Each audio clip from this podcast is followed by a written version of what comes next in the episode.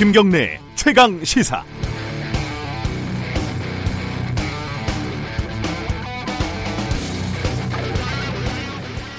어제 경기도 안성이 비공식적이지만 40도가 넘었다고 합니다.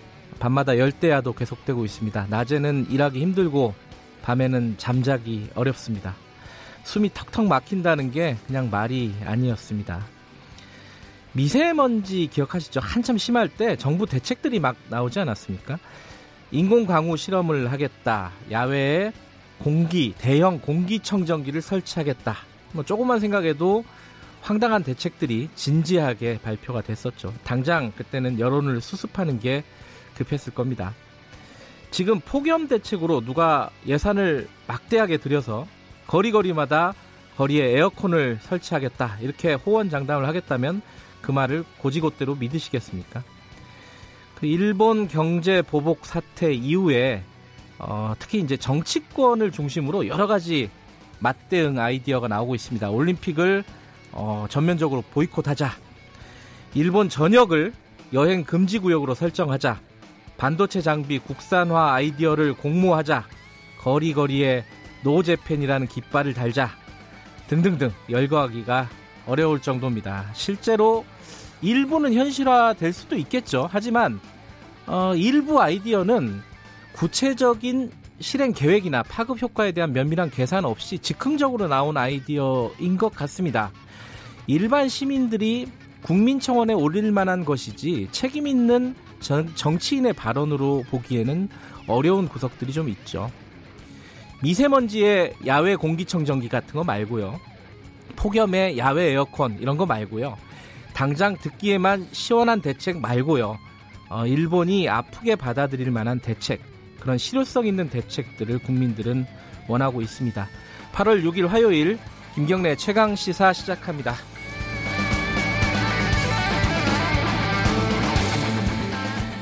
예, 김경래 최강 시사는 유튜브 라이브로도 함께 하고 계십니다. 어, 유튜브에서 KBS 일라디오 검색하고 들어오시면 되고요. 문자 참여 기다립니다. 샵 9730으로 보내주시고요. 짧은 문자는 50원, 긴 문자는 100원입니다. 스마트폰 애플리케이션 콩 이용하시면 무료로 참여하실 수 있습니다.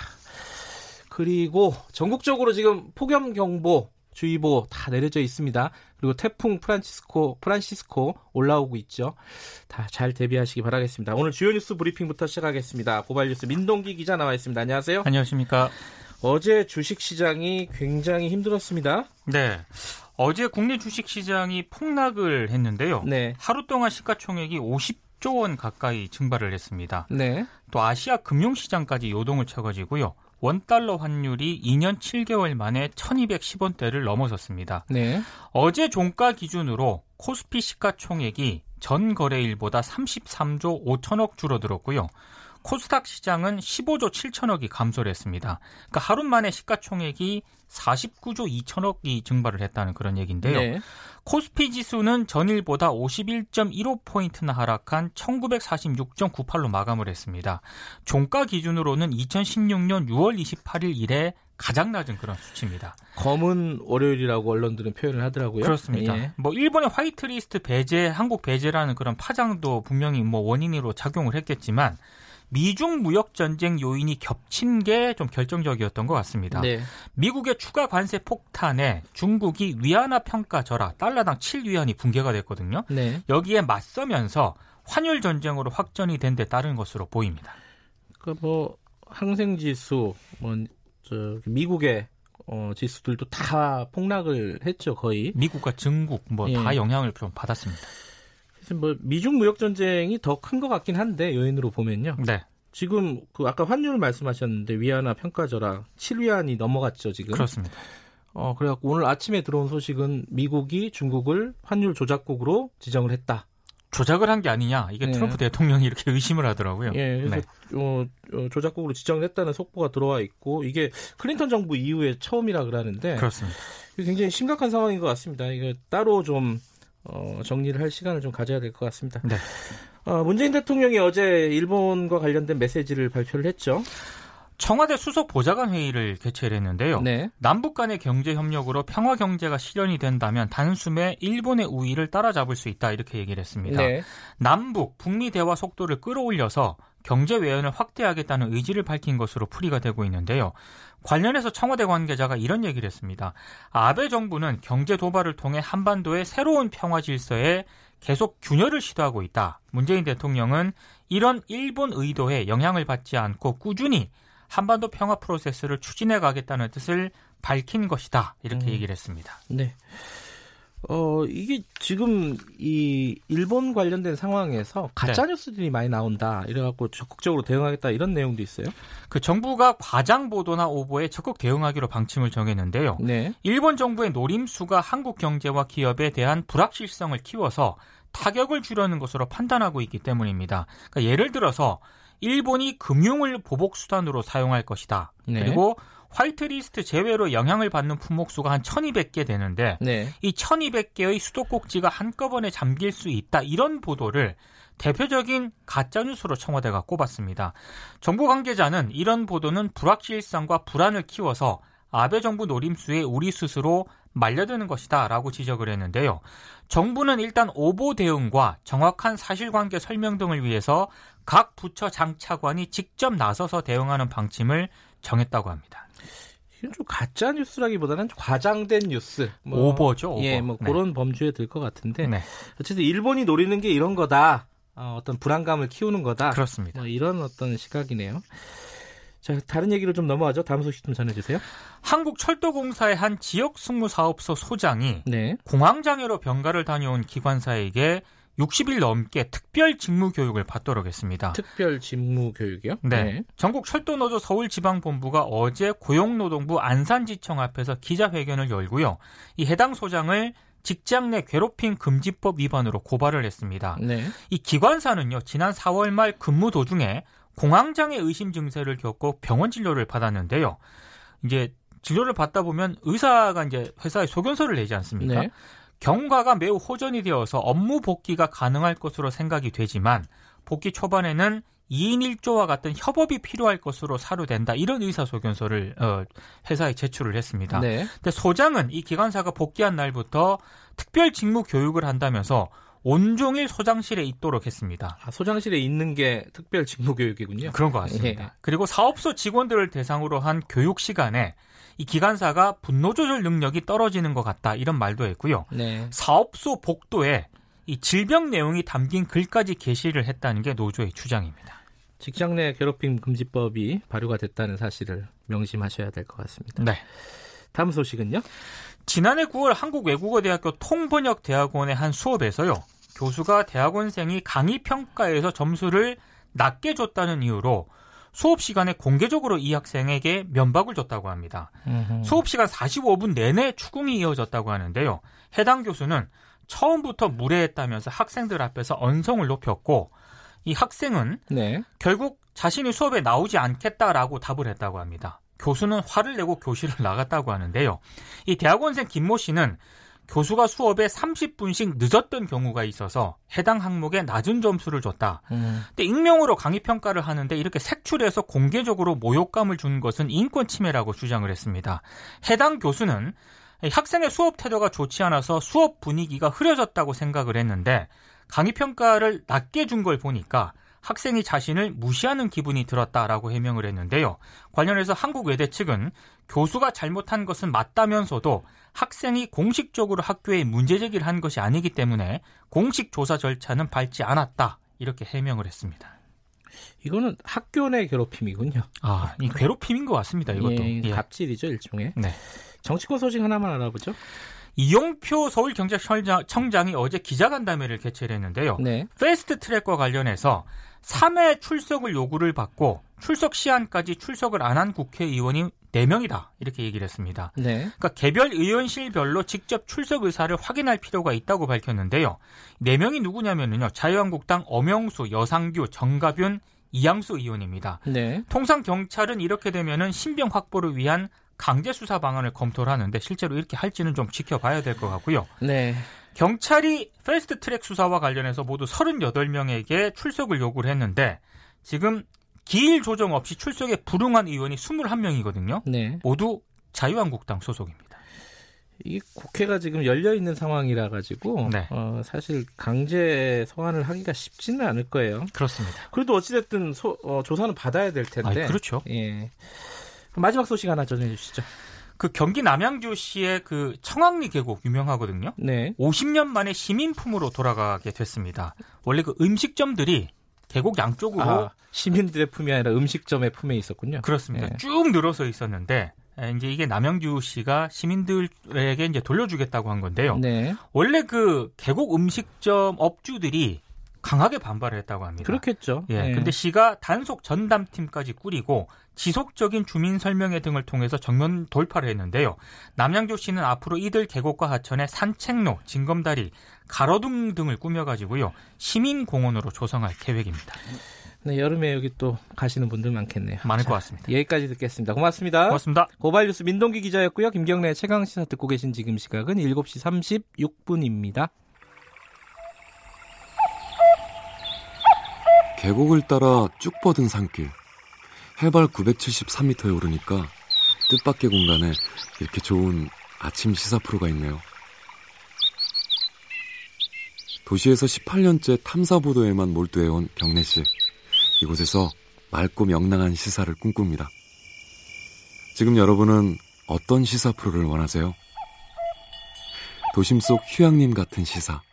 KBS 일라디오 김경래의 최강 시사. 네, 김경래 최강 시사 듣고 계시고요.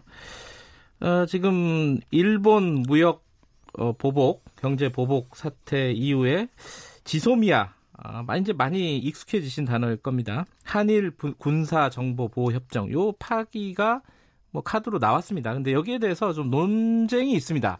어, 이거를 파기하는 것이 맞느냐, 그리고 파기를 카드로 내거는 것이 지금 상황에서 적절한 것이냐에 대한 뭐 찬반이 있죠.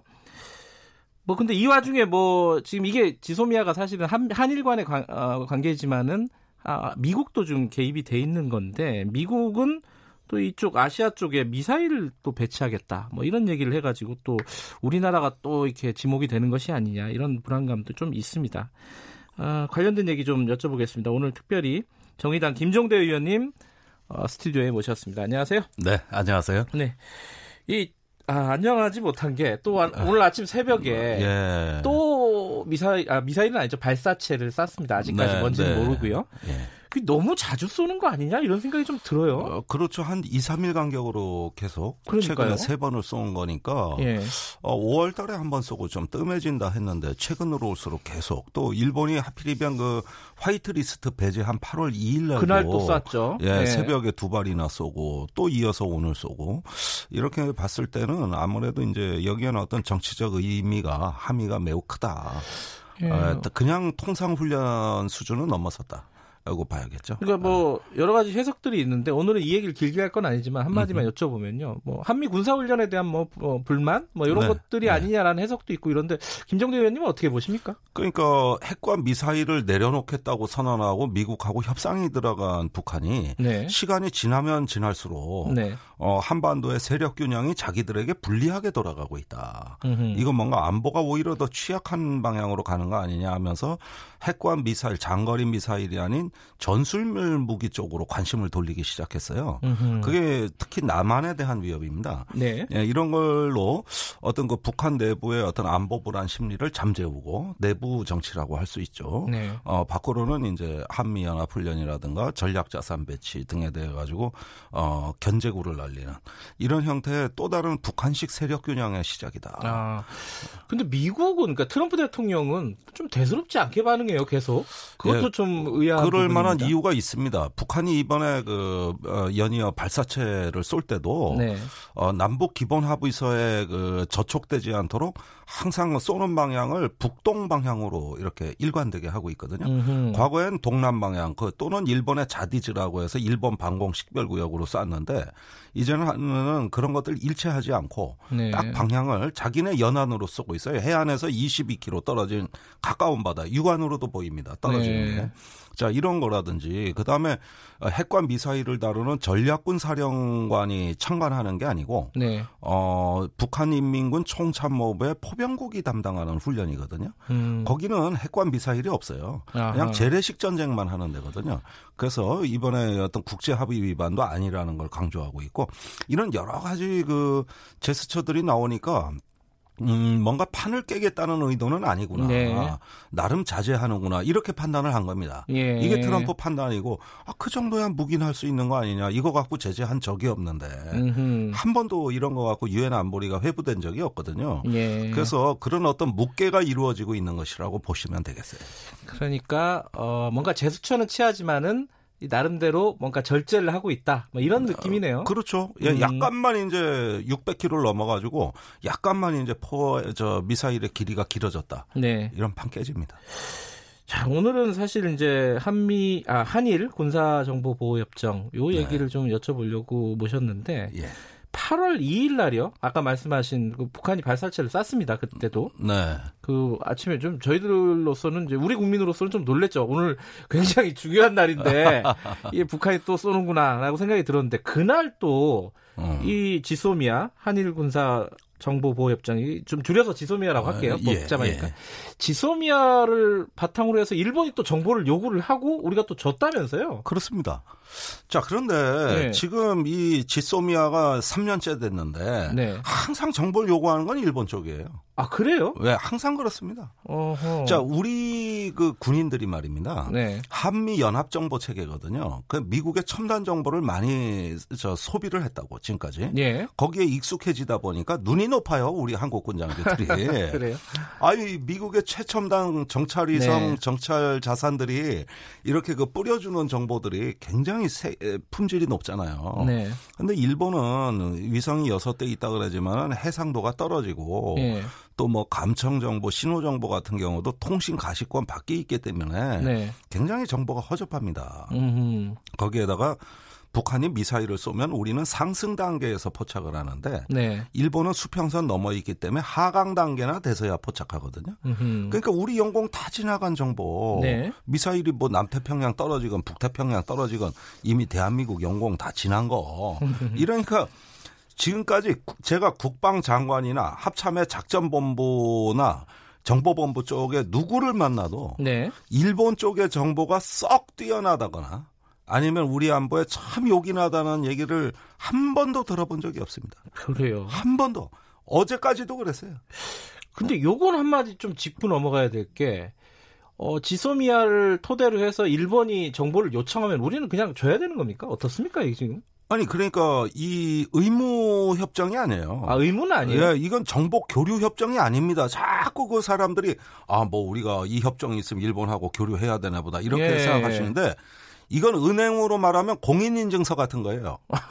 공인인증서가 있어야 인터넷 뱅킹이 돼요. 예, 예. 그러나 공인인증서가 있다고 거래 안 한다고 아무도 뭐라고 안 그래요. 예, 예, 예. 그러니까 이 협정은 정보 보호 협정이니까 음. 이 협정이 있어야 정보 교류 협정 어, 정보 교류를 하는 건데 네. 안 한다고 뭐 의무화된 것도 아니고 누가 뭐라고 할 사람 아무도 없어요. 근데 의아한 건 8월 2일이 어, 화이트리스트에서 우리나라를 배제한 날인데 그날 네. 정보를 우리 국방부에서 주는 게 이게 맞는 일인가? 아니 그러니까 제가 어제 이 얘기 듣다가 국방위에서 의자에서 굴러 떨어질 뻔 했다고 내가 그 정도 저한테는 충격적이었다 그러는데 예. 아, 이상해요. 다른 의원들은 잘했대.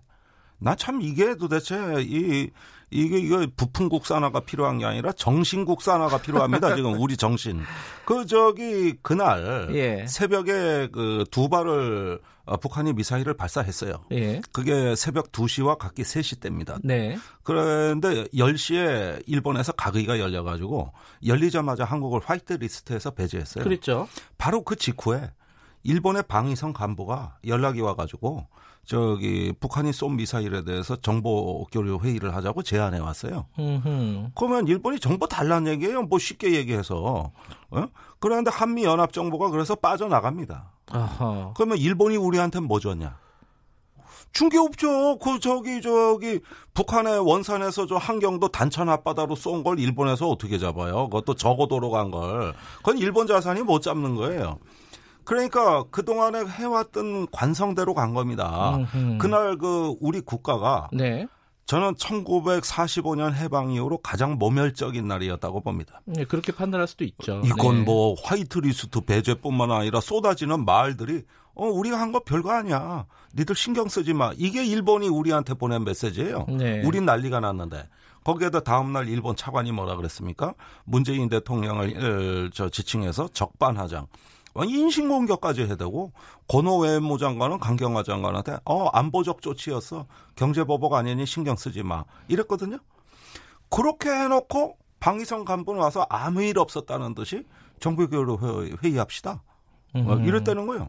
그 올해 몇 건 안 되거든요, 이런 적이. 근데 하필이면 이날 또 오랬다는 거예요. 올해 이거 아까 국회에 나온 얘기 보니까 네 건이 있더라고요. 이런 네 건이죠. 예. 근데 그 세 건이 최근입니다. 그렇죠. 근데 네. 그거를 국방부가 받아들였다는 게 저는 좀 의아한 느낌이 들어요. 왜 그랬을까? 아니 그래서 어제 제가 예, 정경만 보고 예.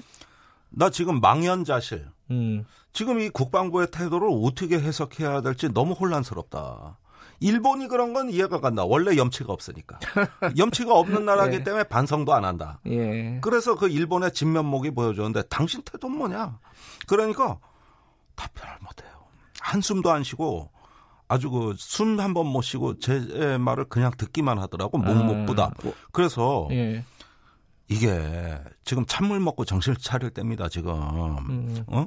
의무 사항도 아닌 걸. 예. 그 인신 공격까지 받아가면서 온 사람들 영접하고 회의하고 정보 줬다는 건데. 대체 내가 슬퍼서 더 이상 말이 안 나온다. 이건 한번 철저히 따져볼 일인데, 제가 보기에 이 군인들의 어떤 사고방식이 그냥 해오던 대로, 어떤 기계적인 평소의 절차대로 그리고 북한이 쐈으니까 이런 어떤 그 단순한 인식에서 빠져나오질 음. 못한 것 같아요.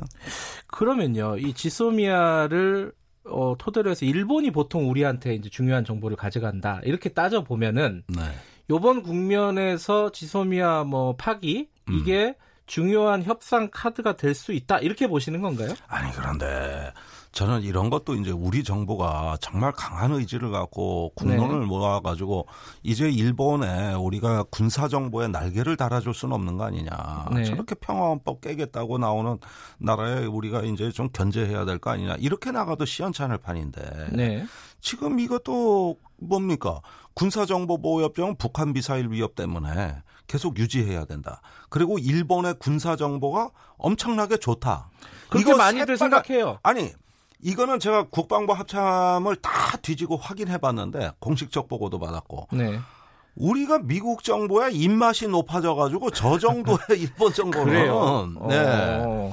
일본은 정보 대국이라 그러지만 기계가 많아요. 뭐 위성, 정찰기 음. 이런 것들 레이더 이런 네. 것들이 많은데 미국 정부의 연합 정보 자산에 비하면은 아직은 후발주자입니다. 그리고 정보는 더 중요한 게 데이터가 아닙니다. 분석 능력이에요. 음흠. 어떤 그 레이더에 뭐가 잡혀도 이게 뭔지를 알아야 되는 거는 그 분석 능력이거든요. 근데 다 아는 데이터 또 갖고 와가지고 우리도 갖고 있는 거. 우린 레이더 없습니까? 다 있어요. 그리고 북한하고 거리가 가깝기 때문에 훨씬 더 빠르게 알거든요. 일본보다. 북한이 미사일 쏘면 예. 항상 한국이 더 빨리 합니다. 그럼 우리가 나중에 언젠가 시스템적으로 일본하고 연동이 되면 우리가 주는 정보는 조기 경보 정보예요. 날라갔다 네. 쐈다. 그럼 일본한테는 결정적 정보잖아요. 음흠. 근데 일본이 우리한테 주는 거는 한 시간이 지체된 정보예요. 음흠. 한국 연공 다 지나간 거. 그러니까 이게 정보의 가치가 비대칭적이라고. 그리고 그렇게 대단한 정보도 아니에요. 대단한 정보도 아니라는 건 국방장관 말입니다. 아 그래요? 예. 음흠. 그저 그런 정보입니다. 그저 그런 정보. 그러니까 아쉬운 거는 일본이다. 아 그렇죠. 미아에 당연하죠. 어. 그러니까 보십시오. 지금까지 한일 정보보호협정 체결하자는 것도 일본. 항상 정보 교류 회의하자는 것도 일본. 네. 뭐 아쉬운 얘기하면서 이게 필요하다고 말하는 것도 일본. 주로 그쪽에 요구 사항이 있고 우리는 서플라이 입장, 공급자 역할을 해왔다 이거예요.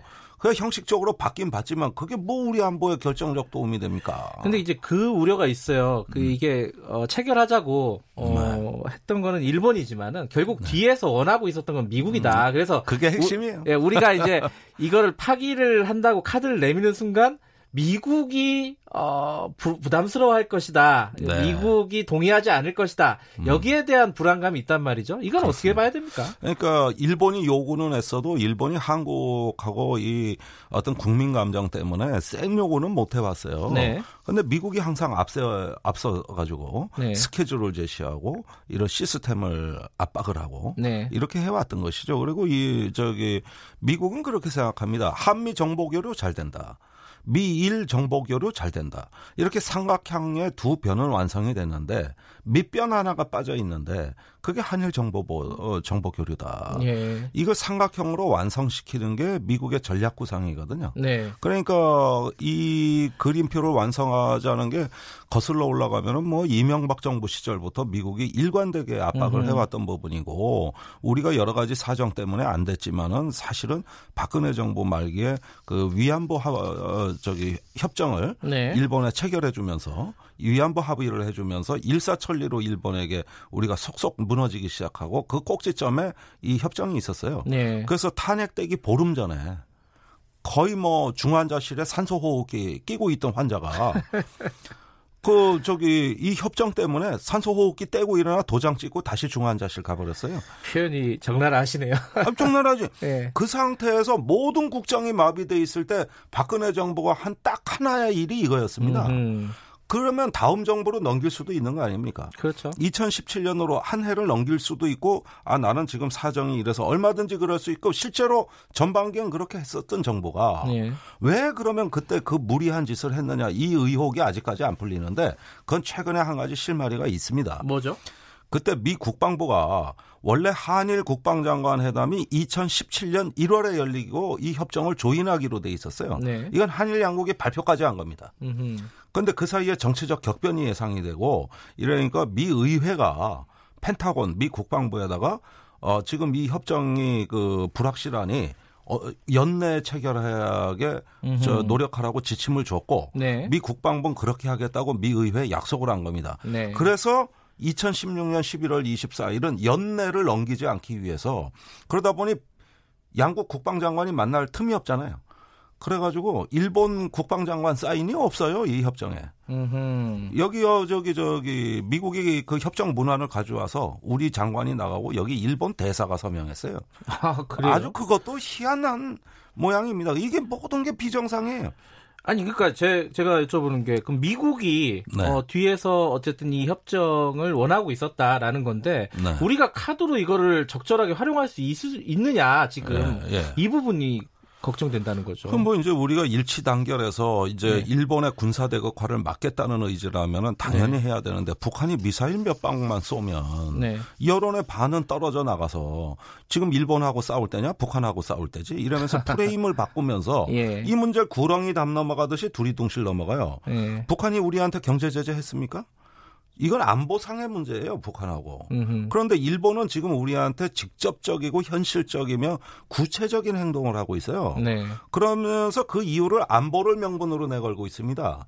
그렇다면 이 판을 깐 거는 일본인데 도발인데 여기에 응당 네. 어떤 적절한 카드를 구사하고 대응하지 못한다 그러면 우리는 이미 진 거거든요. 음흠. 이미 진 거예요. 그런데 이 지소미아 협정을 우리가 건드리자고 하는 이유는 이건 그냥 간단하게 제, 연장 안 하겠다고 하면 자동 파기거든요. 네. 그러면은 저기 이걸 통해 가지고 이제 안보를 명분으로 들으니까 니들이 원하는 대로 해주겠다. 음흠. 한국 못 믿겠다 그랬잖냐. 전략물자 북한에 빼돌리는 나라라고 아주 뭐 입에 담을 수 없는 모욕적인 용어를 하는데 그러면서도 한국은 못 믿을 거고 전략 물자 빼돌리는데 그런데 니들 정보는 필요하니까 내놔.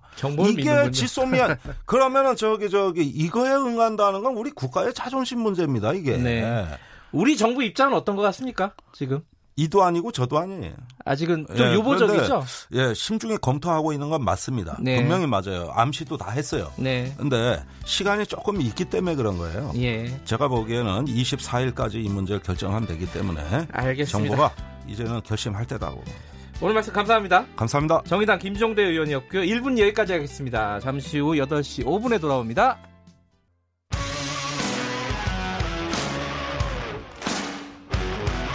탐사보도 전문 기자 김경래 최강 시사. 김경래 최강 시사 2부 시작하겠습니다. 아, 일본 경제 보복 그 화이트리스트 배제 이후에 정치권이 사실 어, 한 목소리를 내는 분위기가 있습니다. 그래도 어, 온도 차는 여전히 조금 있는 것 같고요. 오늘은 자유한국당 쪽 연결해 보겠습니다. 자유한국당 싱크탱크죠. 여의도 연구원을 이끌고 계신 분 김세연 여의도 연구원장 김세연 의원님 연결돼 있습니다. 안녕하세요. 네, 안녕하십니까 김세현입니다. 예, 아 김현님 그 뭐 조금만 그 가까이서 좀 말씀해 주시겠어요? 그 아, 네, 전화기 네. 예잘 안 들렸어요. 예, 고맙습니다. 네. 그 요번에 그 일본의 그 국회의원단이 방일단이 방문을 했잖아요. 네. 그때 일본에서 저기 세미나 하고 계셨다고 들었습니다. 네, 어, 같은 시기에 예. 어, 물류 에너지 금융 분야에서의 어, 어, 협력을 논의하기 위한 세미나가 있어서 그때 예. 일본에 같이 방문하고 있었습니다. 그 행사는 뭐 무리 없이 진행이 됐나요? 이 분위기가 하도 어수선해서요? 어, 사실 이제 그 세미나도 한미일 삼국 인사들이 다 어, 참석하는 자리였기 때문에 예. 어, 원래 논의하기로 했던 주제도 다루었지만 어, 현재 가장 큰 현안이 되고 있는 네. 어, 그 한일 간의 이런 수출 어, 규제로 인한 갈등 문제도 어, 상당 시간 다루었습니다. 그 일본 측에서도 그 정치인들이 나온 건가요? 세미나에? 어, 그 세미나에 뭐 정치권 인사도 있었고요. 또 네. 학계 인사들 어, 음. 어, 등등 여러 사람들이 같이 있었습니다. 그 얘기를 나눠 보시니까 어떻습니까? 일본 쪽 분위기는 이번 사태에 대해서? 어, 지금 일본의 정권을 잡고 있는 이제 아베 정권 네. 관계자들은 뭐 아베 총리의 이런 그 방침에서 벗어나는 발언을 잘 하질 않고요. 아하. 어 반면에 이제 뭐어그 지난번에 미국에서 있었던 한미일 삼국 의원 회의 때도 어 비슷한 기류를 느꼈지만 네. 어, 일본 내 야당이나 또 자민당 안에서도 어 아베와 결을 달리하는 의원들은 지금 상황에 대해서 어 많은 어, 염려를 하고 있는 그런 기류를 음, 읽을 수 있습니다. 예. 원래 그 일본에서 하신 행사에 니카이 간사장이 참석할 수도 있다 뭐 이런 얘기가 있었는데 결국은 참석을 안 했죠? 네, 어, 니카이 간사장은 이번에 뭐 방일단도 그렇죠. 어, 뭐 갑자기 이 면담 취소 통보가 온 것으로 아는데요. 네. 이번에 면담 추진 추진은 해봤지만은 성사는 안 됐습니다. 그런데 네. 이카이 간사장이 그래도 네. 자민당 내에서 가장 어, 한국과의 관계를 중시하는 인물 중에 한 분으로 알려져 있는데 네. 아마 그 당 총재인 그 아베 총리의 이런 이 강한 입장이 반영이 되어서 이번에 음. 어, 성사가 안 된 것으로 알고 있습니다. 예. 지금 이제 상황이 어 화이트리스트 배제 이후에 심각하게 좀 돌아가고 있는데 네. 지금 자유한국당 쪽에서는요. 예를 들어 뭐 나경원 원내대표 같은 경우에는 아베 총리랑 만나라 어, 문재인 대통령이 뭐 이런 네. 뭐 주문도 하고요. 그러니까 외교적으로 좀 적극적으로 좀 풀어달라 이런 주문인 것 같아요. 네. 근데 실제로 현실은 외교적인 공간은 굉장히 작아졌단 말이에요. 이게 김세현 의원님은 어떻게 보십니까? 지금 어떤 방향이 지금 어, 우리가 좀 나가야 될 방향이다 이렇게 좀 보십니까? 뭐 지금 현 상황에서는 네. 단기적인 타겟책이 잘 보이지 않는 것이 어, 사실이고요. 네.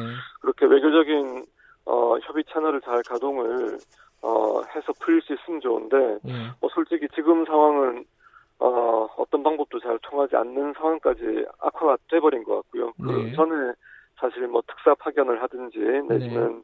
정상 간의 이런 그좀 어, 깊은 대화를 통해서 풀 수 있는 계기가 있었으면 좋았, 좋았겠지만 네. 현재로는 좀 어려운 상황까지 온 것 같습니다. 네. 네. 그러면 지금 이제 어제 문재인 대통령이 어, 또 새로운 메시지를 밝혔는데 평화 경제 얘기를 했고요.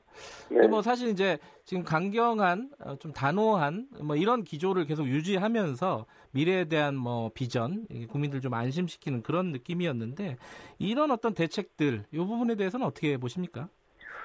일단 일본이 저렇게 강하게 나오기 때문에 우리도 어느 정도 이런 그 강한 모습을 보일 필요는 있다고 생각을 합니다. 네. 다만 지금 상황이 너무 장기화될 때, 네. 어, 뭐, 일본에도 피해가 가겠지만, 우리가 입게 될, 어, 또 피해도 생각을 해봐야 되기 때문에 네. 아무튼 어, 일정 기간 냉각기를 거쳐서 좀 어, 잘 풀릴 수 있는 그런 계기가 마련되기를 바라고 있습니다. 아, 지금 현재 상황에서는 일정 부분 좀 강경한 모드로 갈 수밖에 없다 그런 현실은 인정하신다 이런 말씀이시네요. 어, 지금 하지만 이게 너무 장기화되거나 또 네. 우리가 어, 이런 그 강한 어, 자세를 취하는 것이 네. 또 어, 이, 그, 겨, 결국에는 이렇게 상호작용을 계속 부르기 때문에, 네. 어, 장기적으로 잘 풀 수 있는 그런 여지들을 마련해 가면서, 어, 좀, 이, 포석을 하는 그런 지혜를 잘 발휘해야 될 것 같습니다. 그 예컨대 이제 좀 전에 어, 정의당 김종대 의원과 인터뷰를 했었는데요. 네. 지소미아 한일 정보보호 협정 같은 경우에 우리가 이제 파기를 검토하는 지금 단계까지 가지 않았습니까? 여당 쪽에서는 파기를 주장하시는 분들도 꽤 있고요. 어떻게 보세요? 이 부분은 이걸 협상 카드로 좀 사용하는 부분에 대해서는요? 어, 민주당 안에서도 어, 네. 어, 현재 상황에 대해서 좀 당혹스러워하는 기류가 있다고 듣고 있습니다. 네. 왜냐하면 어, 지소미아 파기 카드를 예. 어, 미국이 한일 간의 갈등을 해결하는데 중재 역할을 하, 어, 하도록 끌어들이는 카드로 쓰려고 했는데 미국이 지금 어, 적극적으로 중재 노력을 하지 않고 있기 때문에 네. 실제로 이 상황에서 미국이 역할도 하지 않으면서 지소미아 어, 카드를 이제 계속 파기 쪽으로 해서 쓰, 게 되면은 네. 결국에는 지난번에 그 북한이 발사체를 다시 쏘았을 때도 어 거리 측정도 우리가 어 바로 군 당국에서 바로 할 수 있었던 게 아니라 일본으로부터 나중에 그 이 정보 협조를 받아서 정확한 데이터를 파악을 했지 않습니까? 네. 그래서 아마 우리 안보에 상당한 어, 어떤 공백을 가져올 어, 우려가 있다 이렇게 보는 입장입니다. 아, 그러니까 그 파기 지소미아 파기를 카드로 쓸 상황은 아니다 이런 말씀이시네요. 그러니까 지소미아 카드를 파기 카드를 쓰면 미국이 네. 어, 적극적으로 움직여 줄 줄 알았는데 지금 네. 그런 상황이 아니기 때문에 네. 더 이상 이 카드를 거론하는 것이 국익에 도움이 되는지는 음. 좀 신중하게 봐야 될 일이라고 생각합니다. 근데 그 전에 일본에 가시기 전에 미국도 다녀오시지 않았습니까? 아까 말씀하셨지만은 네, 네. 미국은 이 지금 뭐 중재라든가 개입이라든가 뭐 표현이 어찌 됐든 지금 상황에 대해서 미국이 좀 움직일 가능성은 어떻게 보시나요?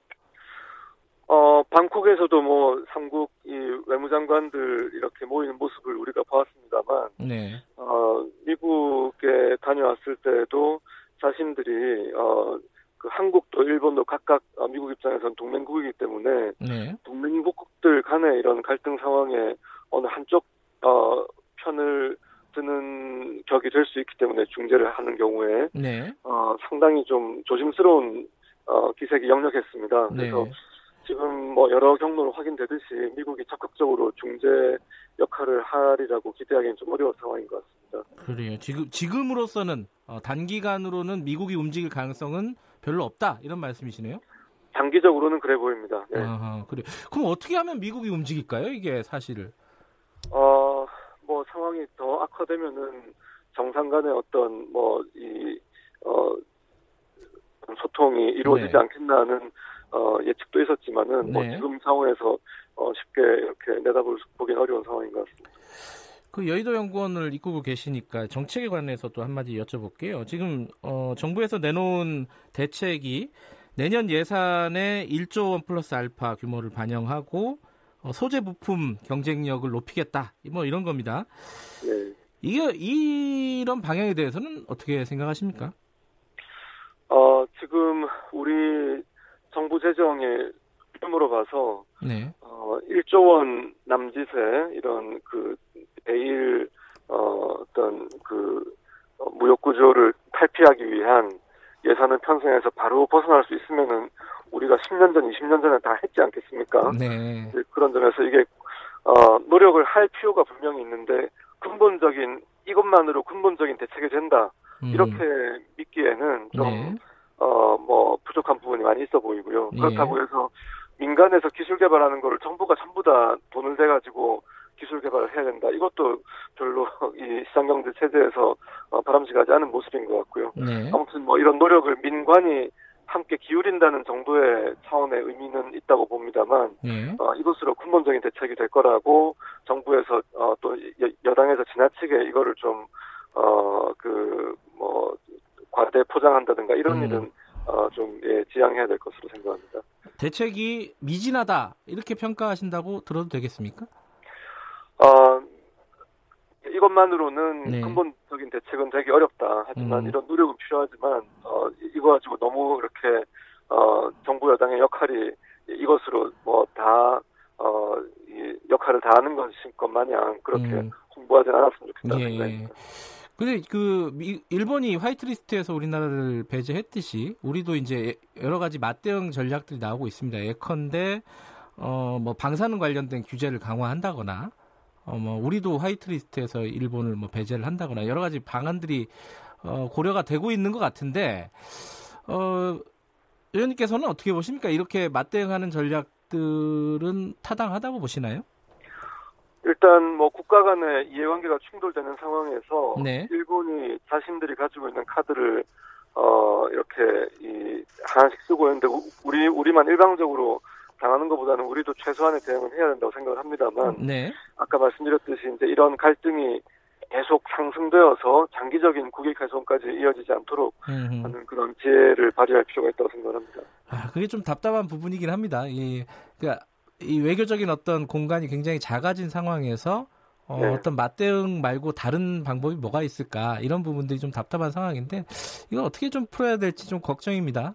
의원님은 어떻게 네, 보세요? 예. 네, 일정 일정 부분은 우리가 기술 자립을 통해서 네. 이런 어, 구조적인 문제를 풀어내는 계기로 삼, 삼을 수 있다는 거는 네. 어, 이번 기회를 어, 뭐 이제 위기를 기회로 바꾸는 그런 네. 어, 계기가 된다는 점에서 바람직한 면이 없지는 않으나 장기적으로는 이게 전 세계가 다 같이 이렇게 어, 함께 살아가는 어, 이 환경에서 너무 지나친 갈등으로 계속 이 파국으로 가는 것은 어, 국익의 개선이 될 수 있다 이런 생각입니다. 알겠습니다. 그 자유한국당 얘기 잠깐 여쭤볼게요. 네. 자유한국당에서 그 대여 투쟁 기금 모금을 해가지고요. 음, 네.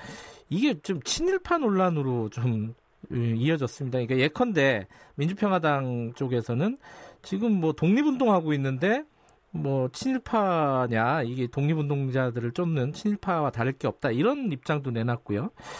어 이거 어떻게 보십니까? 이게 대여 투쟁 기금 모금이 이거 왜 하는 거죠 이게? 뭐 이게 저 최근에 어, 새롭게 시작된 게 아니라 벌써 몇 달 전부터 하고 있던 걸로 알고 있고요. 예. 어 그리고 그 정부에 대한 비판을 일체 불허하겠다는 식의 민주당의 음. 반응에 대해서는 좀 이해를 하기 어렵습니다. 왜냐하면은 음. 뭐 한일 국가대표 어, 축구 경기가 있다고 해도 네. 얼마든지 감독의 그 전술 전략에 대해서 우리 뭐 붉은 악마들 단장이 되든 또 KBS의 해설위원이 되든 비판을 할 수 있는 거고요. 네. 어 이렇게 이런 식으로 이제 저 모든 비판을 불허하겠다는 것은 전체주의적인 음. 발상으로 어, 비칠 수 있는 소지가 있기 때문에 좀 신중해야 될 것이라고 봅니다. 아, 그러니까 민주당 쪽에서 이게 지금 전쟁하고 있는데 어, 장수의 발목을 잡는 거냐? 뭐 이렇게 비판한 부분에 대한 지금 대답이신 거죠? 네, 네 그렇습니다. 음, 그러니까 아무리 위급한 상황이라도 어, 비판할 수 있는 야당의 역할은 존중해줘야 된다 이런 뜻인 거죠? 네, 다원적 민주주의 사회에서 이렇게 어, 야당의 역할을 아예 저 봉쇄하겠다는 그런 어, 차원의 어, 그런 입장으로 이해, 이해가 되어서 좀 이해가 잘 안 됐습니다. 그 대여 투쟁 기금이라는 게 그 의원들한테 모금을 하는 겁니까? 이게? 어, 뭐 일단 그런 걸로 알고 있습니다. 네. 네. 알겠습니다. 그, 그 얘기는 넘어가고요. 그 김세현 의원님 개인에 대한 좀 아, 개인은 아니죠. 여의도 연구원에 대해서 좀 여쭤보면요. 최근에 네. 그 신정치 특, 혁신 특위 어, 자유한국당에 네. 거기서 여유, 여의도 연구원을 사실상 구조조정한다라는 안이 나왔습니다. 뭐 좀 사람도 줄이고 싱크탱크 새로 만드는 거 이런 것들이 좀 언급이 되고 있는데 네. 이게 김세현 원장님, 그러니까 김세현 의원님을 좀 흔드는 거 아니냐? 그러니까 비박이시고 어, 비박으로 평가받고 있고 비주류로 좀 이렇게 분류가 되고 이러니까 뭐 이런 시각들인데 이거 어떻게 보십니까? 뭐 그렇게까지 확대 해석하고 싶지는 않습니다. 신상진 특위위원장님께서 네. 어, 여러 가지 많은 어, 고심을 하고 계신 것으로 알고 있고 당 네. 개혁 방안에 대해서요. 네. 그리고 뭐 지금 당이 처한 현실에 대한 관점도 저하고 뭐 거의 뭐 비슷하시기 때문에 네. 예, 뭐 특이 특이 차원의 그런 뭐 흔들기라는 입장이라고까지 확대 해석하고 싶지는 않고 네. 다만 이제 연구원의 현실을 좀 더 깊이 있게 어 진단을 하고 이런 안이 나왔더라면은 좀더 현실성 있는 안이 나왔지 않을까 그런 생각을 해봅니다. 네. 그, 그 전에 이제 여의도 연구원장하고 국회 보건복지위원장 중에 하나를 좀 선택해라 이런 얘기도 당에서 있었잖아요. 네. 그래가지고 이 얘기가 좀 연속 연장선에서 지금 해석이 되는 것 같아가지고 한번 여쭤보는 겁니다. 네, 잘 알겠습니다. 네, 알겠습니다. 오늘은 뭐 여기까지만 듣도록 하겠습니다. 고맙습니다. 네, 감사합니다. 예, 김세연 자유한국당 여의도 연구원장이었습니다.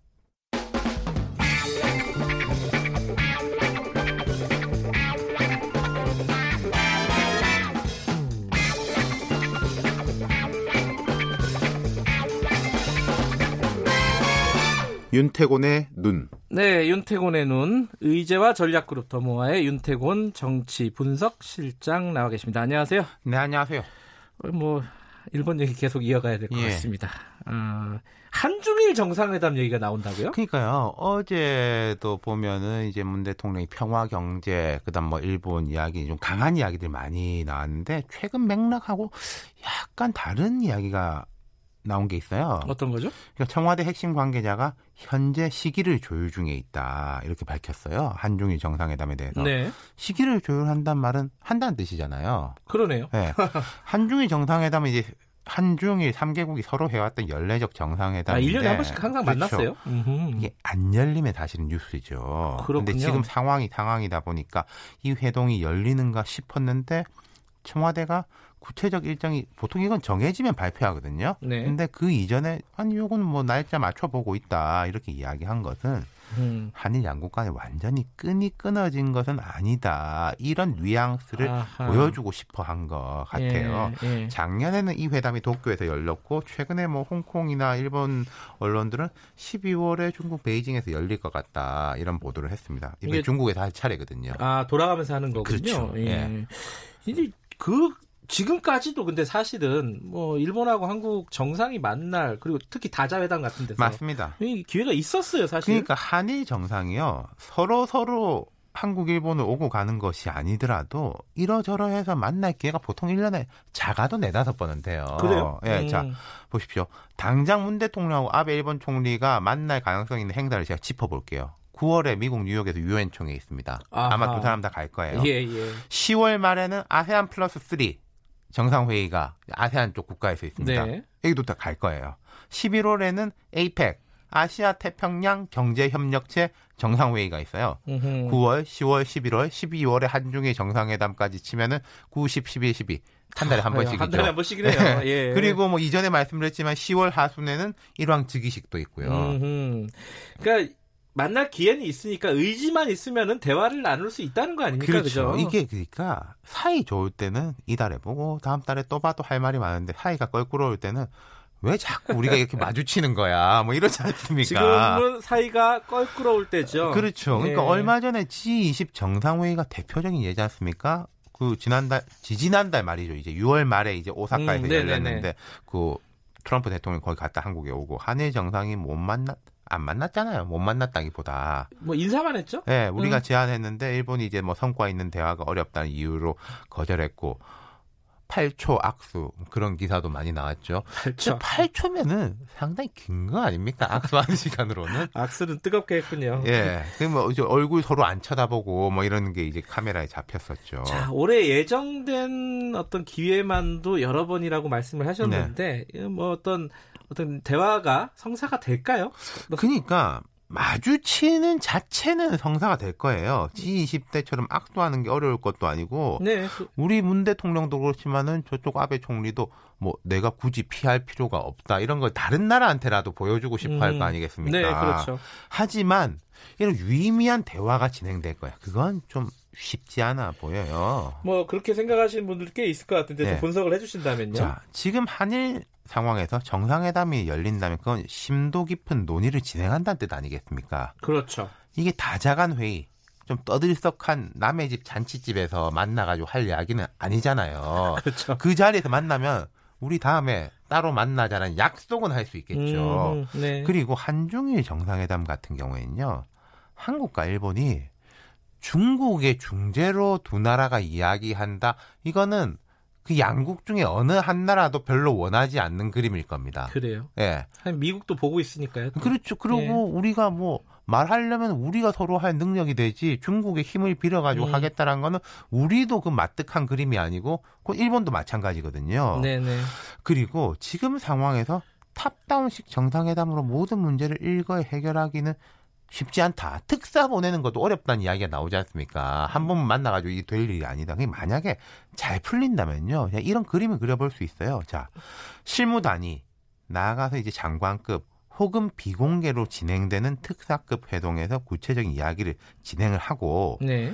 해결할 건 해결하고 한두 가지 못 푼 것은 남겨놓은 다음에 정상회담으로 올릴 수는 있는 거죠. 네. 그리고 아까 말씀드린 이제 여러 뭐 9월, 10월, 11월, 12월 각각 다자 회의 같은 데서 아이스 브레이킹 같은 걸 좀 할 수 있고 네. 뭔가 이렇게 만나면은 느낌이 과거하고 좀 다르다. 그런 식의 진척은 있을 수 있겠죠.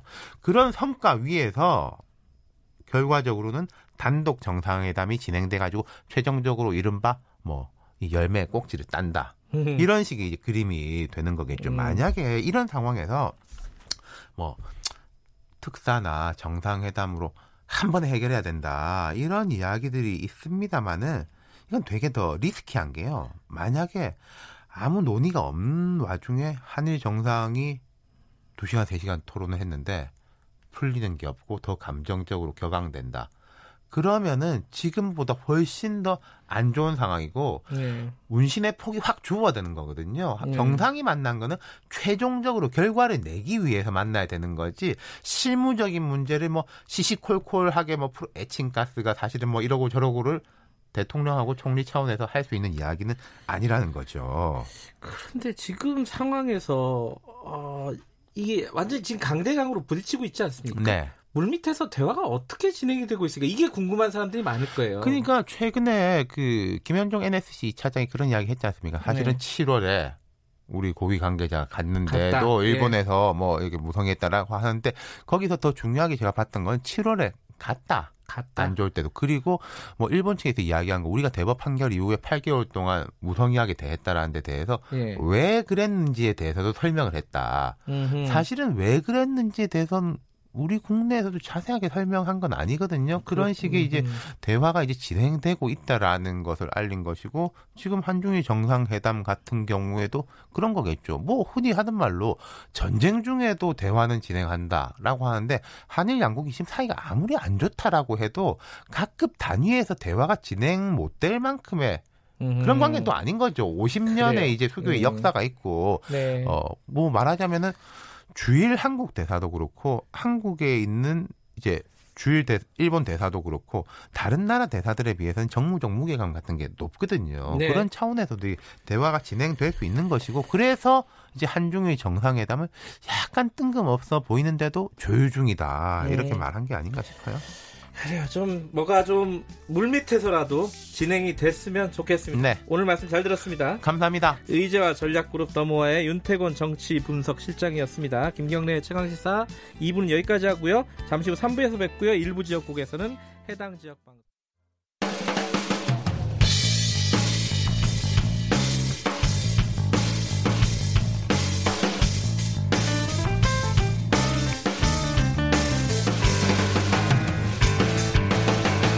김경래의 최강 시사.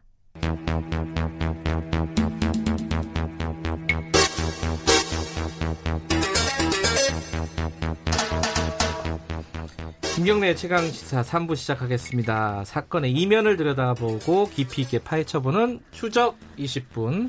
오늘도 두 분 나와 계십니다. 박지훈 변호사님 안녕하세요. 네, 안녕하세요. 박지훈입니다. 좌, 좌, 좌, 네, 좌우 얘기하려다가 네. 헷갈렸습니다. 장용진 아주경제 기자님 나와 계십니다. 안녕하세요. 아니, 안녕하십니까. 요, 어제인가요? 그 KBS 앵커가 볼펜이 일본제 아니냐. 아. 그뭐 항의를 뭐 시청자가 해가지고 아. closing 멘트에서 아 주말이었군요. 주말에. 네. 주말 앵커가 어, 마지막 closing에 이거는 국산입니다. 이렇게 closing으로 하고 끝냈대요. 네. 그, 뭐, 그만큼 요새 이게 사람들이 굉장히 신경 쓴다는 거죠. 이뭐 음. 일본제냐 아니냐 불매 운동도 좀 음. 어, 이제 가열이 되고 있고. 네. 저도 그래갖고 이렇게 봤어요. 봤는데 제가 노안이 갖고 잘 안 보였는데 이것도 한국제더라고요. 이 국산. 네. 모, 모, 모, 예, 모, 예, 모, 어, 예, 모, 모, 예, 예, 모 볼펜인데, 어, 두 분도 이, 조심하셔야 됩니다. 방송 나가실 때. 볼 포인트 펜인데 일본말로 볼펜이잖아요. 그래서 그런 것 같아요. 네. 아, 그런 것까지 아시는군요. 네. 그래 오늘은 좀 일본 불매 운동 뭐이 네. 얘기를 좀 해보려고 합니다. 지금 두 분도 어떠세요? 불매 운동? 저 아니, 어, 운동까지는 아니더라도 어떠, 운동까지 뭐 할 수 있는 상황이고 어제 제가 이제 저, 저녁에 네. 이렇게 퇴근하고 맥주를 사러 갔어요. 편의점에요? 예. 예. 아, 음. 한치 오차도 없이 국산 맥주로. 한치 오차도 없어. 뭐, 뭐, 더 이상 생각도 벨, 없이. 벨기에 맥주 이런 거 산 거 아닙니까? 그것도 혹시나 제가 잘, 잘 모르는 일본 상품일 것 같아서 그냥 아하. 한치 오차도 없이 그냥 지금 뭐 일본 맥주 같은 경우에는 판매량이 절반 이하로 떨어졌다고 그래요. 그 지난달에 한 30% 떨어졌다라고 하더니 이번 달에 들어서는 절반 이하로 떨어졌고 그래서 뭐 재고가 쌓이고 있다라고 음. 얘기를 해요. 지금 사실은 그 아사땡 맥주는요 지금 네. 우리나라 그 모 우유 회사가 그걸 수입을 한다고 해요. 아 그래요? 예, 아, 저도 그 얘기 거기군요. 깜짝 깜짝 놀랐는데 음. 그 회사 같은 경우 지금 현재 재고가 쌓여서 걱정이 태산이다라고 해요. 음. 저 같은 경우는 사실 그 일본산 제품을 거의 쓰지 않는데 네. 뭐 볼펜 역시도 마찬가지로 이제 일본산을 쓸 바에 차라리 유럽산을 쓰겠다고 이런 식으로 썼기 때문에 예. 친유럽 하시군요.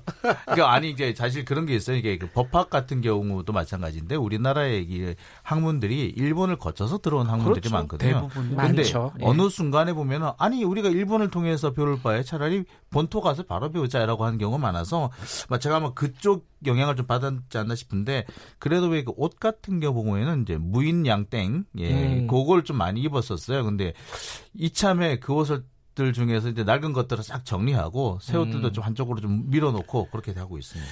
저도 이제 사실 밤에 그 맥주 집에서 네. 한잔 먹는 게 낙인데 이게 일본 뭐 불매 운동에 참여한다 이런 측면에서가 아니라 뭔가 손이 네. 안 가더라고요. 저는 그냥. 솔직히 고백을 하면 네. 예전에는 참 일본 맥주 좋아했었습니다. 예, 예. 그 은근히 뭐 4개 만 원 하고 이랬잖아요. 예, 예. 샀는데 이제는 안 갑니다.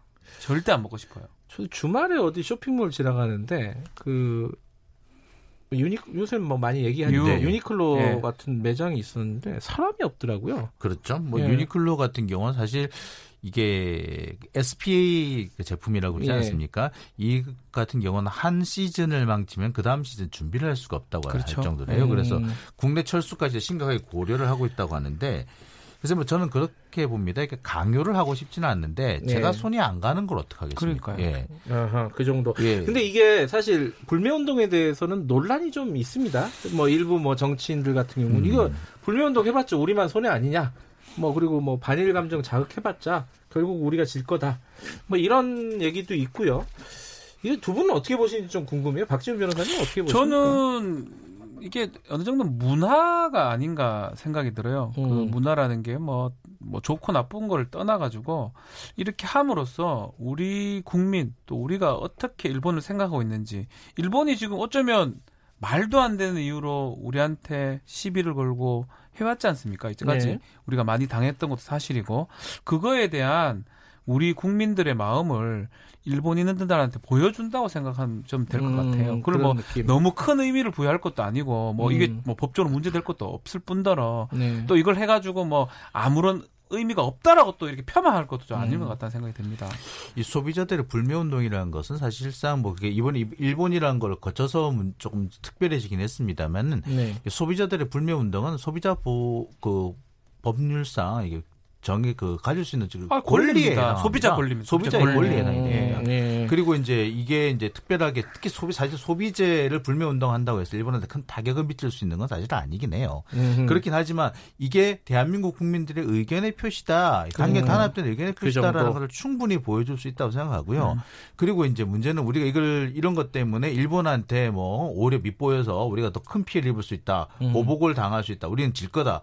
아니 해보지도 않고 지게 진다라고 말하는 사람은 솔직히 화가 확 치밀거든요. 네. 사실 그래요? 우리나라가 네. 지금 현재 일본의 그 1인당 소득으로 치자면 일본의 80% 수준까지 왔고요. 네. 물론 저 경제 규모상으로는 일본에 한 2.5배 정도가 많습니다. 네. 그렇지만 소득은 거의 80% 수준. 수출 액수로 하자면 일본이 7천억 달러, 우리가 6천억 달러 거의 엇비슷해요. 음흠. 이 정도까지 왔다면 우리가 그렇게 그 옛날처럼 아 싸워보지도 않고 우리가 질 거다라고 말하기는 그런 상황은 아니라 생각합니다.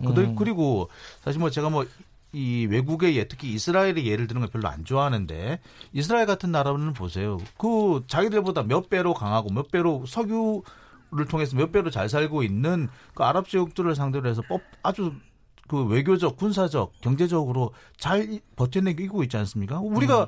그 우리보다 경제 규모가 크다고 해서 일본한테 진다, 질 거다라고 미리 그게 그 단정 짓는 건 잘못됐다고 생각합니다. 네. 어쨌든 그 약간 구체적으로 따져보면요. 한국에 들어와 있는 일본 제품들은 얼마나 되고 요번에 불매 운동 때문에 어느 정도로 뭐 소비가 줄었는지 이런 것들을 한번 조금 정리해 볼까요? 네, 사실 보니까 먹고 마시고 쓰고 하는 것 중에 일본 제품 없는 게 없더라고요. 아 그래요? 아, 예, 제가 깜짝 깜짝 놀랐는데요. 네. 그 우리 그 사무용품 중에서 그 제록땡이라는 복사기 많이 아, 나오죠. 그렇죠. 예. 리땡이라는 신도 리땡이라는 뭐 이런 저 복사기도 있고 한데 이런 어. 제품도 전부 다 일본산이라고 합니다. 음. 일본이 거의 또 그 상, 음. 일본에서 거의 부품을 가져와서 국내에 조립하고 그 다음에 뭐 지분도 상당히 가지고 있고 음. 그 다음에 화장품 종류도 그렇게 많다고 그래요. 그리고 저는 이그 스키나 이렇게 이렇게 제가 겨울에 그 스노보드 타는 걸 좋아해가지고 아. 예, 작년에 제 무릎을 좀 다친 뒤부터 안 하고 있습니다만 이 스노보드 복 옷 같은 경우도 그 일본산이 상당히 많다고. 아, 그래요? 예. 많네요. 볼펜 중에서는 그 모 땡땡은 네. 그 국산입니다만 그 조종사 볼펜 있죠. 이것도 일본 일본이라고 하더라고요. 없는 거를 찾는 게 사실 참 어렵습니다. 아, 그러네요. 예, 그리고 뭐 신발 가게도 그렇고요. 뭐 그런데 음. 지금 최근 들어서 이게 불매 운동을 하고 난 다음에 그 매출이 크게 떨어졌다고 그래. 제일 많이 떨어진 데가 온라인인데 80%까지 매출이 뚝 떨어졌다고 합니다. 특히 일, 번째는 예, 음. 화장품이 많이 떨어졌다고 하고요. 음. 시세이땡 요 요게 제일 음. 많이 떨어졌고요. 여행 상품 같은 경우도 지금 이번 달 들어서는 거의 신규 매출이 없다고 합니다. 뭐 그런 정도로 갑니다. 자동차도 많이 떨어졌죠? 그 사실 우리나라에서 그 도요타의 렉서스 같은 경우는 강남 소나타라고 부를 정도였어요. 예, 강남 음. 지역에 그 주부들이 많이 타고 다닌다라고 음, 예. 해서. 근데 이번 달 들어서는 거의 신규 계약이 없다고 합니다. 없죠. 그래요. 예. 그 렉서스, 그러니까 일본 자동차는 근데 이제 어, 전 세계 시장에서 보면 우리나라 시장이 그렇게 큰 시장은 아니라고 그렇죠. 하더라고요. 물론. 근데 지금 이 이런 불매 운동이 쭉 확산이 되면서 소비자들이 사이트를 만들고 네. SNS 같은 데서 음. 막 어, 이런 어 브랜드는 그렇죠. 일본제다. 막 이렇게 서로 정보를 공유하고 그러는데 네. 이게 법적으로는 문제 없는 겁니까? 아, 문제가 없습니다. 일단은 아, 불매 운동의 음. 일환으로 봐야 되거든요. 네. 소비자권이 헌법에 규정이 돼 있고 124조 규정이 돼 있고 또 소비자 권리 중에 불매 운동을 할 수 있는데 문제는 허위 사실을 유포하거나 뭐 아, 위계를 쓰거나 음. 이래 되면 문제가 돼요. 그러니까 예를 들어 아닌데 한국 건데 어, A라는 제품은 네. 한국 건데 일본산이다.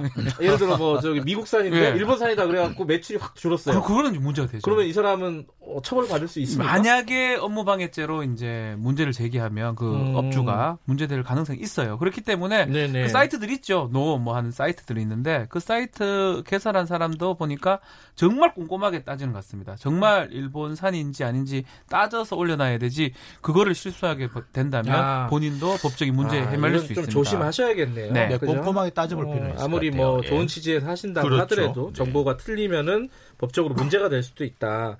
그또한 가지가 약간 논쟁이 뭐냐면 지금 청취자분들도 어, 이런 말씀 보내주셨어요. 그 5644님이 거기서 일하는 소상공인들은 어떠냐고요. 그러니까 예컨대 아까 유니클로 음. 얘기했는데 네. 유니클로에서 일하는 직원들은 한국 사람들이잖아요. 유니클로 직원 중에 한 사람이 그런 얘기를 했다 그러더라고요. 원래 이렇게 유통업계는 이렇게 상당히 이렇게 이전이 음. 이동이 많다고 그래요. 그래서 아. 유니클로에서 일을 하고는 있지만 여기 불매 운동한다고 우리 일자리 잃는 거 아니다. 음. 라는 글을 글을 올리는 그런 유니클로 직원들도 있다고 했죠. 아, 그래서 아, 이렇게 반드시 이게 소상인들한테 피해가 간다. 글쎄 그 소상인들한테 피해가 간다는 것도 좀 구체적으로 좀 따졌으면 좋겠어요. 그러니까 예. 어, 그런 피해가 있는지 구체적으로 따져서 이런 피해가 있으니까 이 부분은 좀, 좀 자제하자 이렇게 나와야 음. 되지 막연하게 소상인들이 피해를 입는다라는 식으로 얘기한 건 이제는 좀 아닌 것 음. 같습니다. 이제 불매 운동도 예. 아까도 말씀드렸듯이 조금 이렇게 정교화될 필요가 있기 그렇죠. 때문에 뭐 저렇게 뭐 피해를 입는다라고 이렇게 두루뭉술하게 말씀하실 게 아니라 구체적으로 어떤 피해, 어떤 상태 이렇게 꼭 집어서 얘기하면은 그걸 또 피해가면서 정교한 불매운동 할 수 있지 않을까 그렇죠. 싶어요. 근데 법적으로는요. 네. 예, 예컨대 이런 얘기도 있었어요. 저도 뉴스에서 본 건데 뭐 택배 하시는 아. 분이 아, 나는 일본사는 배달하지 않겠다. 이거 이거 가능한 겁니까? 어떻습니까 이거? 만약 개인 사업자면 가능합니다. 음. 아. 개인 사업자고 그렇게 내 사업 방침이기 때문에 계약 자유의 원칙이거든요. 아하. 내가 그렇게 하겠다라고는 가능한데요. 이런 거 있잖아요. 일본 차니까 예. 주의해 줄 수 없다. 아, 예, 너 예. 기름 안 판다, 니 나가라, 어, 가라. 그거 어떻게 되는 거예요? 그거? 그런 거는 일반적으로는 문제가 안 될 수가 있는데 우리 예. 법에 이런 게 자동차 관리법이나 석유사업법에 보면 정말 위급한 상황에 그 아하. 뭐 오일이나 이런 게 없으면 못 가는 상황이라면 도와주지 않을 수 없는 규정이 있어요. 아. 그런 규정 빼고는 만약 나는 못 아. 팔겠다라는 게 아, 물론 뭐 그런 분들은 많지는 않으실 것 같은데. 네. 근데 예를 들어 네. 아 갑자기 궁금해서 예를 들어서요. 그런 분들은 없을 것 같은데 손님을 가릴 수가 있습니까? 네, 가능합니다. 아, 계약 자유입니다. 계약 자유. 아 그래요? 예. 나 음식점 하는데 나 이런 손님 안 받아. 노키즈 존이 일반적인 거거든요. 아. 우리 영업소에는 아이가 들어올 수 없다. 몇세 밑으로 똑같이 나는 문신을 뭐 하는 사람을 못 들어오게 하는 그런 어떤 영업 방침도 있고 예. 마찬가지로 손님을 바, 가릴 수가 있는데 못 가리는 업종들이 있죠. 뭐 병원이라든지 음. 아니면 응급의료기관 그런 음. 경우는 손님을 가릴 수가 없어요. 음. 특정한 거 빼고는 대부분 원칙적으로는 계약 자유이기 때문에 가릴 수가 있습니다. 근데 뭐 그럴, 그럴 것까지는, 없죠. 없겠죠. 그럴까지는 네. 없는데 근데 또 한 가지 약간 이 불매 운동이 벌어지면서 논, 논란이라고 할까요? 음. 어떤 회사가 있어요. 뭐 그런 회사들이 있습니다. 예컨대 편의점 같은 건데 이게 일본 건지 미국 건지 네. 한국 건지 애매 지분 관계 같은 게 애매할 때가 있어요. 네, 그, 이런 문제도 좀 있죠 지금. 지금 대, 이게 보면 억울한 업체가 있고 억울한 척하는 업체가 있는 것 같아요. 보면은 네. 그래요?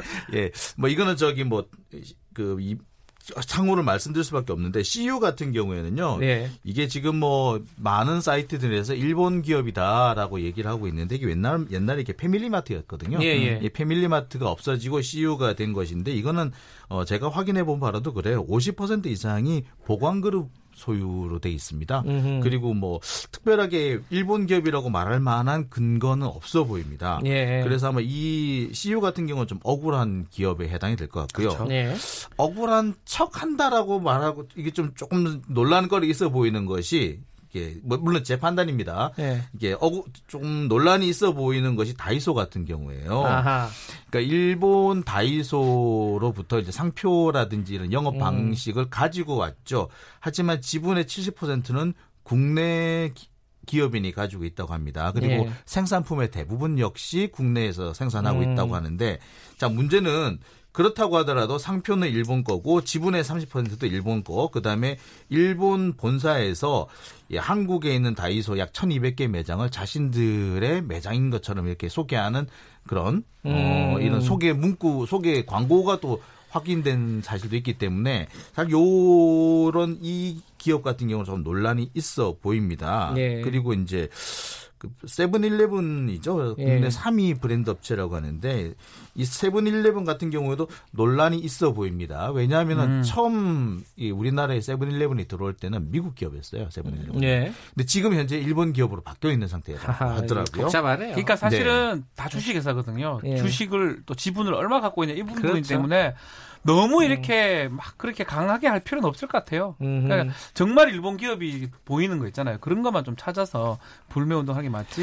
지분 기업 다 따져가지고 아이고 25%나 갖고 있네. 뭐 이렇게 할 필요는 없다라는 생각이 사실 드네요. 그 네. 우리는 더 좀 정교하게 될 필요가 있다고 생각하는 것이 겉모습은 국산인데 실제로 따져보면은 완전히 일본제인 경우가 많아요. 음. 그래서 예를 들어서 기술도 일본 거, 기계도 일본 거, 원료도 일본 거, 자본도 일본 건데 국내 노동력만 합쳐가지고 국내에서 음. 생산한 것처럼 하는 것들이 상당히 많아요.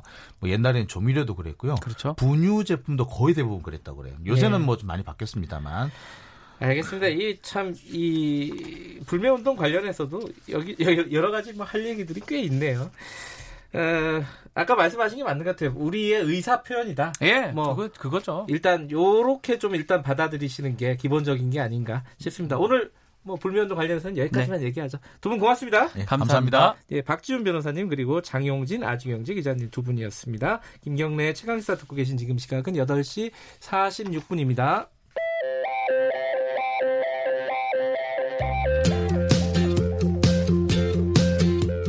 오늘 하루 이슈의 중심 김경래의 최강 시사.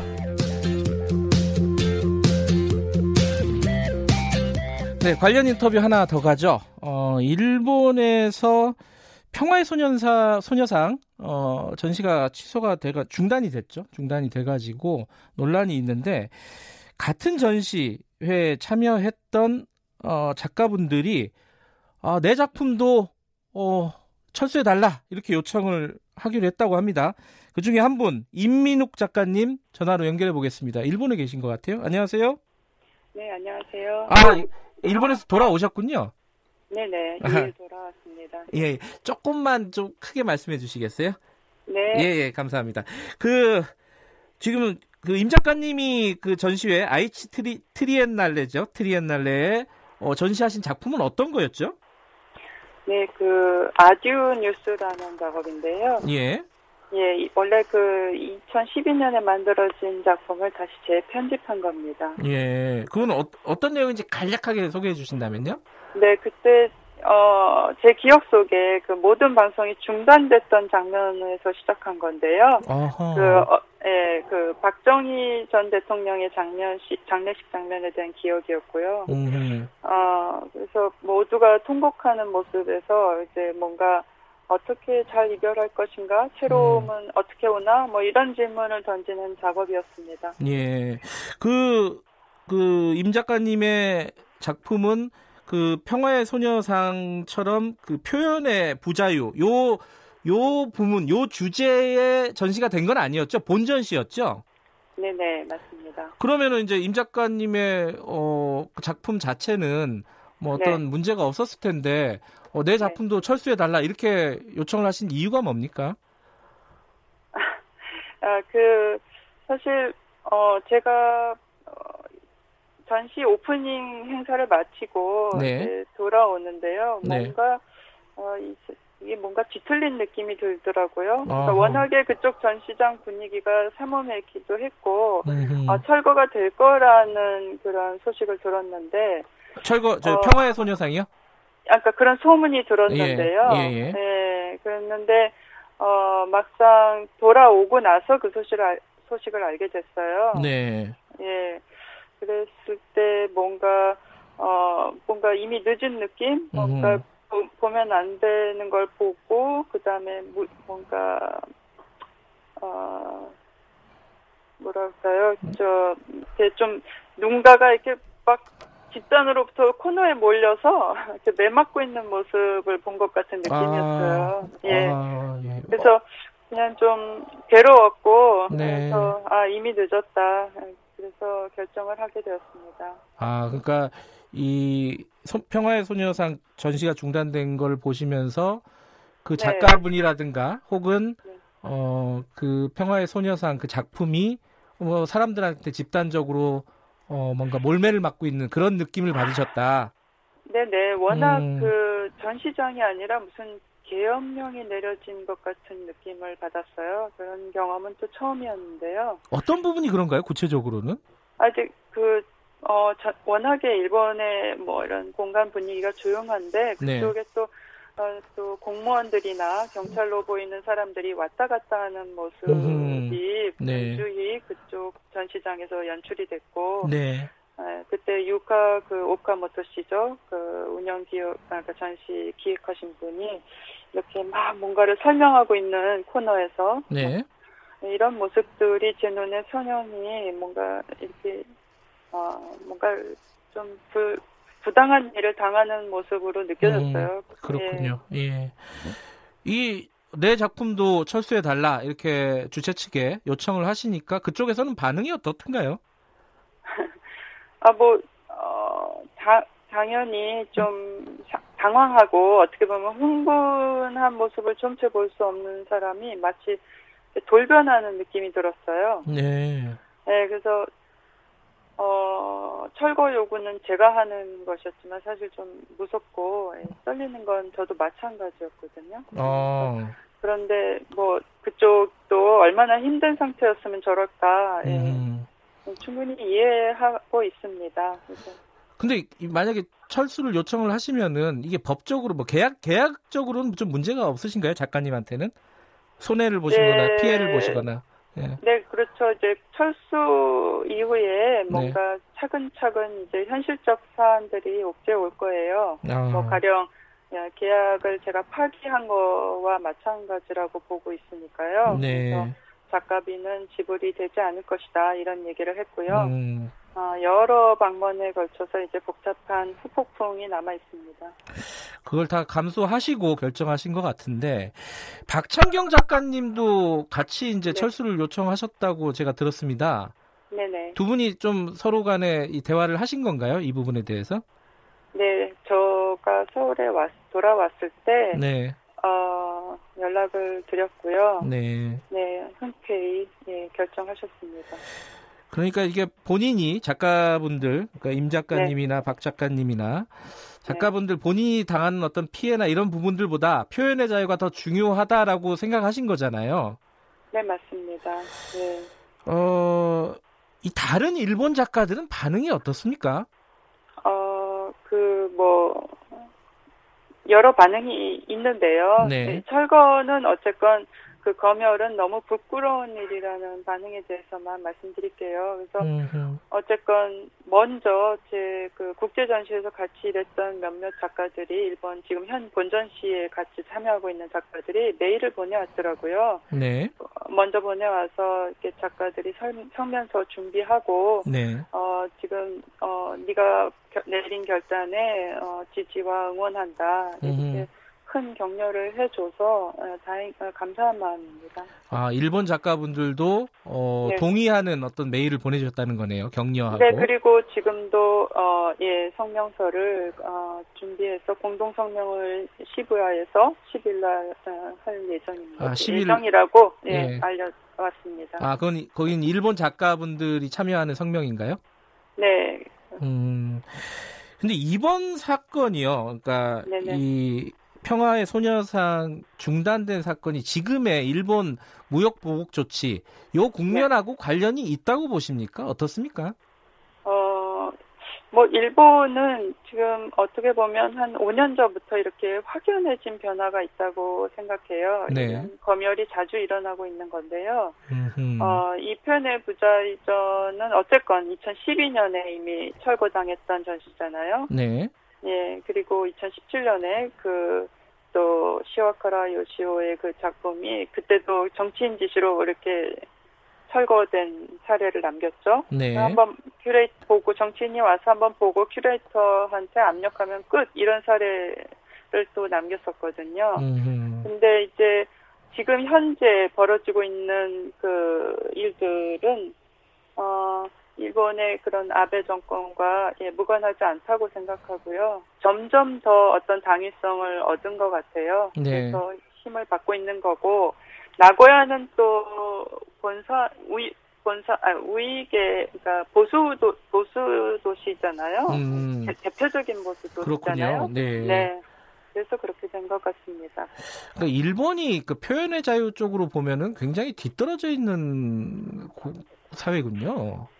예, 그래서 제가 겪은 것은 지금 사실 굉장히 충격으로 남아있고, 네. 어, 어떻게 보면 근본적으로, 어, 자, 이게 위계 사회라고 보여져서, 네. 이게 우리 현대 미술을 할 수 없는 나라가 아닐까 그런 음. 생각도 하게 되었습니다. 알겠습니다. 그 작가님 표현의 자유를 위해서 본인의 어떤 손해나 이런 것들 감수하신 부분들은 저희들이 좀 응원하겠습니다. 오늘 말씀 감사합니다. 감사합니다. 예, 임민욱 작가님이었고요. 김경래 최강사 오늘은 여기까지 해야 되겠습니다. 아, 아니네요. 지 1분이 남았네요. 죄송합니다. 아, 그, 뭐야, 문자 소개 잠깐 해드릴게요. STEL 점점점점 쓰시는 분이 일본이 스스로 표현의 자유가 없는 민주주의 국가가 아님을 인정한 한심스러운 처사였다. 이런 말씀 보내주셨고요. 그 일본이 참 독특한 국가예요. 그죠? 이계환 어, 청취자분은 아베 정권은 대한민국 국민께 빠른 시일 내에 사죄하고 경제 보복을 풀기 바랍니다. 이런 말씀도 보내주셨고요. 어, 일본에서 평화의 소녀상이 전시가 된다는 소식을 듣고 뭔가 조금 어, 일본 사회에서 일본 국민들도 보면서 좀 느끼는 바가 있을 거다라고 생각이 들었는데 결국은 철수가 되고 다른 작품들도 또 이렇게 철수가 되는 모습을 보니까 좀 안타깝습니다. 그렇죠? 네. 오늘 굉장히 덥습니다. 물 많이 드시고요. 어, 바깥에서 일하시는 분들 조심하시고요. 김경래 최강사 오늘은 여기까지 하겠습니다. 어, 뉴스타파 기자 김경래였고요. 내일 아침 7시 25분 다시 돌아옵니다.